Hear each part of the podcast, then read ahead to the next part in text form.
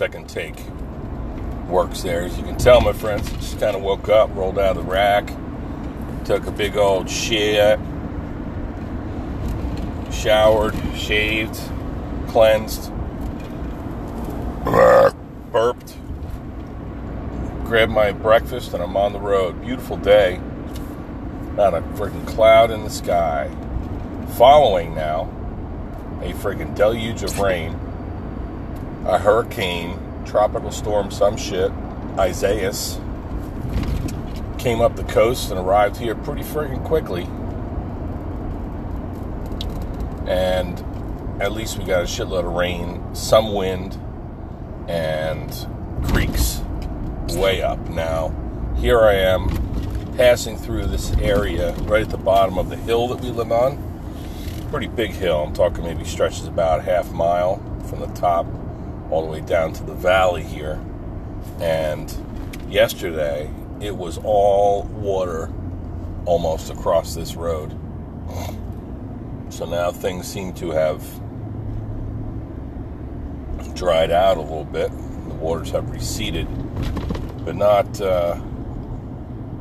before they had caused a lot of damage. I mean, I know a shitload of people with wet basements, and one friend of mine, she lives right along a creek, so they got hit pretty bad.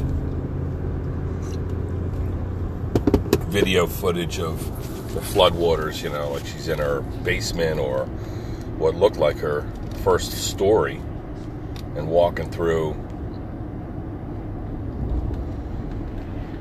just despondent. So old 2020 has not really been a good year so far, and whoever this creep is better fucking turn quickly. There we go. But today's a beautiful day. That's, I tell you, there's something merciful about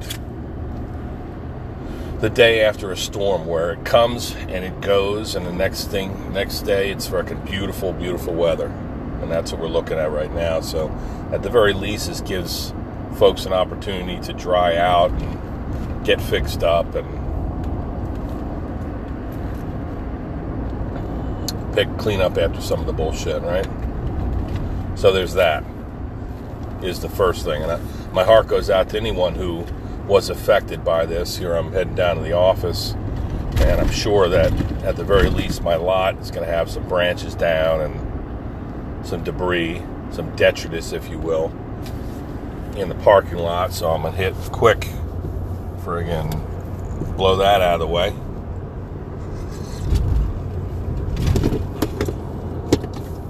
And start my morning. Looks like a kind of sporadic morning. Had a couple cancellations, had some bullshit like that. And I'm sure we'll get some additions. And there's always some sort of presence that the day will have in store. You know, it's exciting in a way. But anyway, looks like I got some really nice patients otherwise on the schedule. Look forward to take care of them. Yesterday, during this storm, I slept in, man. I slept till like 10 o'clock in the morning. Got my 8 hours plus, because I go to bed too late. So I slept in, woke up, chilled out, spent a lot of quality time with the family, got a bunch of work done for my teaching in a few weeks. And took a nice long walk. I also got a COVID test yesterday. All right, so this is something I had been planning to do. Frankly, I got a script for it from my family doctor a while back, before we went on vacation the first week in July. So this is maybe July 1st or the end of June, something like that. So I got this not because I ordered the test and consulted my physician, not because I was feeling sick, but, you know, you keep reading about the levels that are tacking up, and they're moving these infections with coronavirus are spreading away, or are spreading inland from these cities and affecting the suburbs, and so now it's a new level of transmission, new level of infection that we have out in society.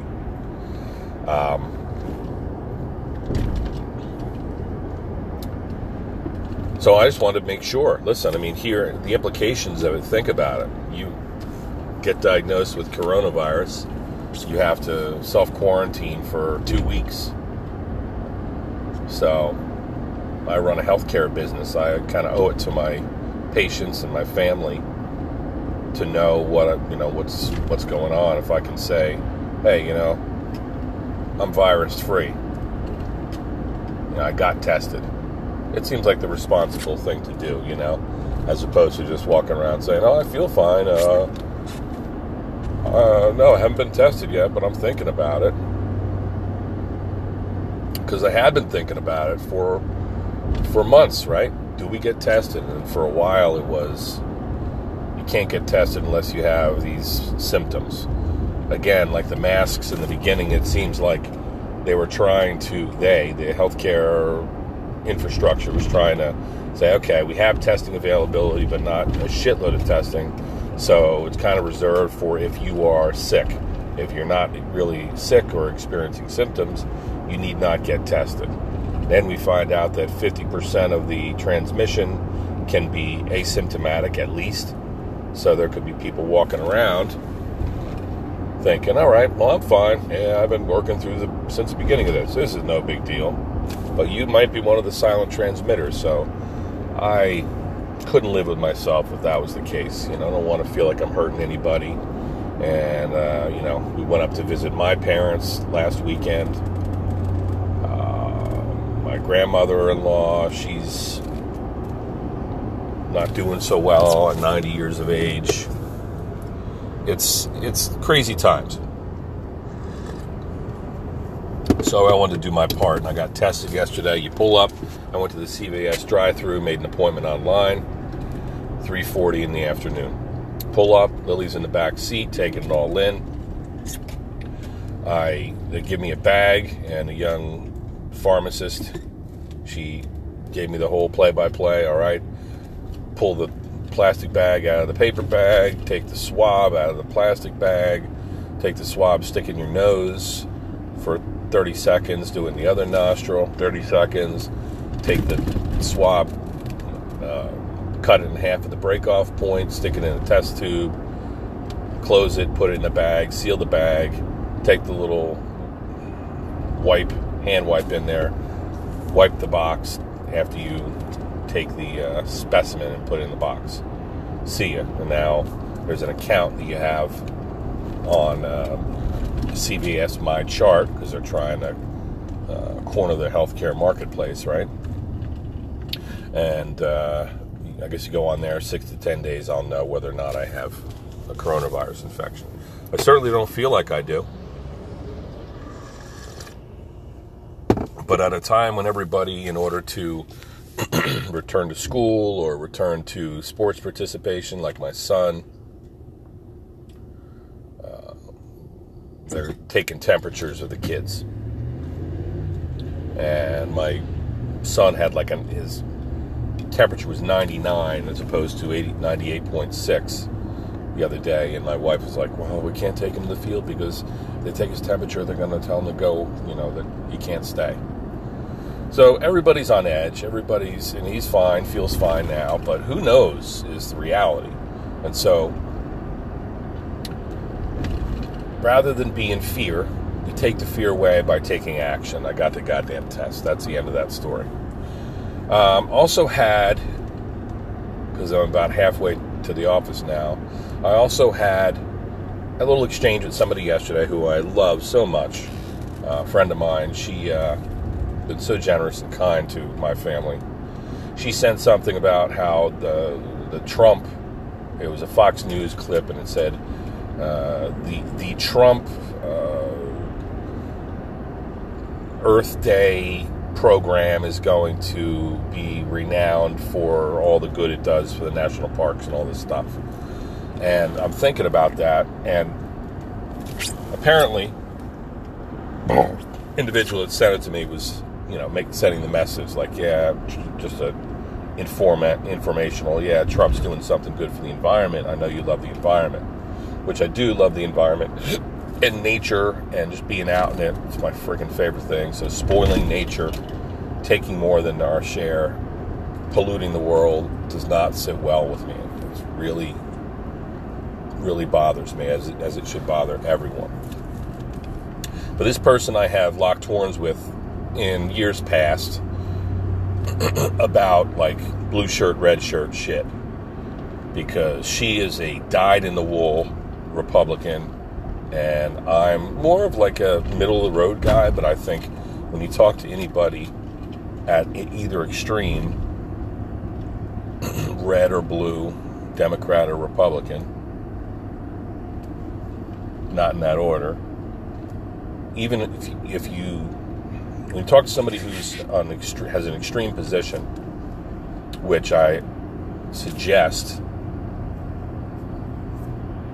finding yourself in either camp and being enthusiastically political, that is an extreme position, because it's such a bullshit scheme, right? I'm a Democrat, I'm a Republican. Well, you got to choose one to vote, but it increases the tendency for human beings to be tribal and to go us versus them.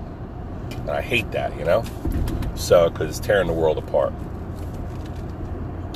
And certainly our society. So, I came back and I said, that's great, it's true, it's awesome. But Trump is not known for his love of the environment or his protection of the environment. And I pulled up a New York Times article that explained all of the, line by line, all the areas where he rolled back protections that were implemented in the Obama administration or earlier, previously. So, his job was to unregulate, to destroy regulation so that businesses could operate and the economy could flourish and all that stuff. Talk about big businesses, fossil fuel industries, energy, stuff like that. And so I remember quite a few instances where he was the Trump EPA. Now it's actually run by this guy who was a esteemed Navy SEAL, I believe, that he put in command. But this guy, he didn't seem like he was doing anything positive. There was a place called Seven Bears or some sort of wilderness out in Arizona. There was a humongous land expanse that was reserved for, it was a park. You're not supposed to mess with it. And he opened a bunch of it to drilling and shit. So my friend fired back with her point, which was, well, everybody's saying the Democrats always make it sound like everything he does is bad, but you got to wonder why Trump would do that, why he would roll back these protections. And he's trying to make the economy run. And I'm sure there's two sides to every story. But she kind of went back at me and said some Democrat things. And I said, listen, I shared with her the sense-making, the sense-making podcast that I shared with everybody about Daniel Schmachtenberger and the Rebel Wisdom page on YouTube. And it was basically along the lines of, listen, I'm not frickin' doing the blue shirt, red shirt crap. I don't buy it. I think America's fucked up right now. And we've been exposed for being spoiled and, dopes. Because we can't wear masks. We're not doing all the things necessary to protect our population and to destroy this virus. The response has not been good. You got Trump saying he's not wearing masks for the longest time, for the most part. He's talking about he's questioning the scientists that he has around him. He's talking about opening up schools.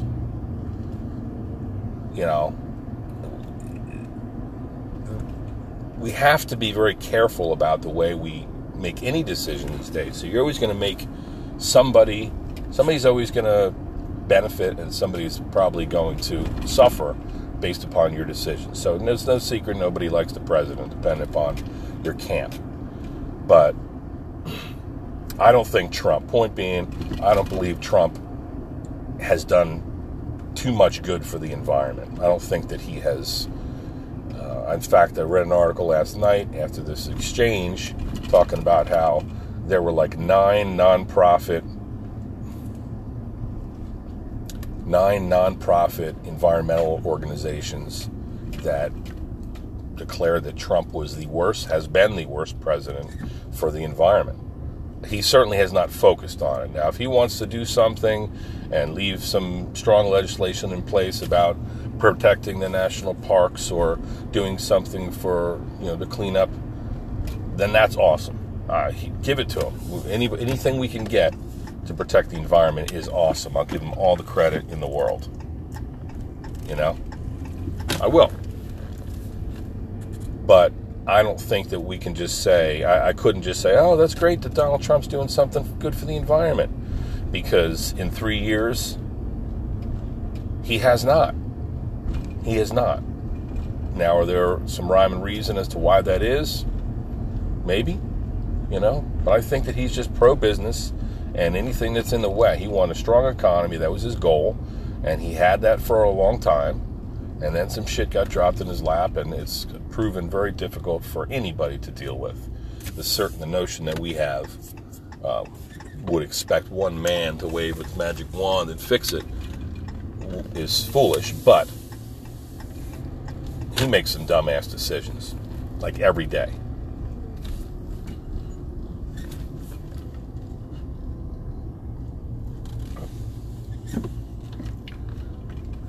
Every day. Telling people to wear masks, not wear masks, fucking all that shit. Talking about cleaning our insides with UV light and Clorox and shit. In closing, I'm going to share with you this thing from the Midnight Gospel. I think that I heard this, I quoted this philosopher earlier, perhaps, but he basically says that people complain about things that they don't like. And when they do that, when they complain constantly about things that they don't like, they are turning their attention, providing their energy to areas. You know, you're giving energy to that. You're giving energy to your problems and all these things that, you know, you're upset about.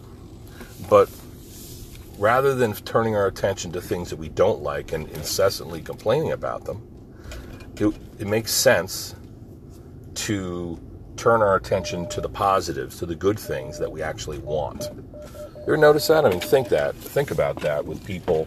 How often we'll have a conversation, we're usually complaining about something. You know, whether it's the weather or it's politics or what the neighbor's doing or whatever. We're always focusing on the negative and the problem.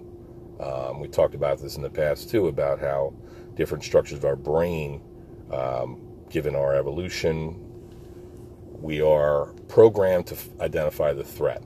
So maybe that's why, but we're always focusing on the negative. This is what I don't want. Ooh, that's bad. Well, how about we talk more often about what's good and how we want more of that? And so I'm trying to do that, and I ended the conversation, a little potential debate, potential argument with my friend via text last night about the Trumpian environment by saying, listen, watch this thing on sense making, the war on sense making, and consider that politics is just noise. And we're looking for signal. She was saying, oh, well, CNN or the media, they don't ever get it. That's a biased newspaper. That's a biased TV program. Well, what is not biased? You know, what is unbiased these days? Nothing. Nothing is unbiased. And maybe nothing ever was. When you talk about these old school journalists like Walter Cronkite, who would just read the news without any sort of glance, any sort of angle on it, personal angle or agenda, seemingly. Simpler times when actually the reporters would run out with their paper and pad, and get in phone booths and talk to people and get the inside story. That must have been wonderful. And obviously things are more complicated than that right now. But where is objectivity? What is the truth? We're at a point right now where we're so crazy advanced technologically, have more information and access to it than ever, and we don't know what to do with it. We're not using it to solve problems. There's a lot of noise and not enough signal.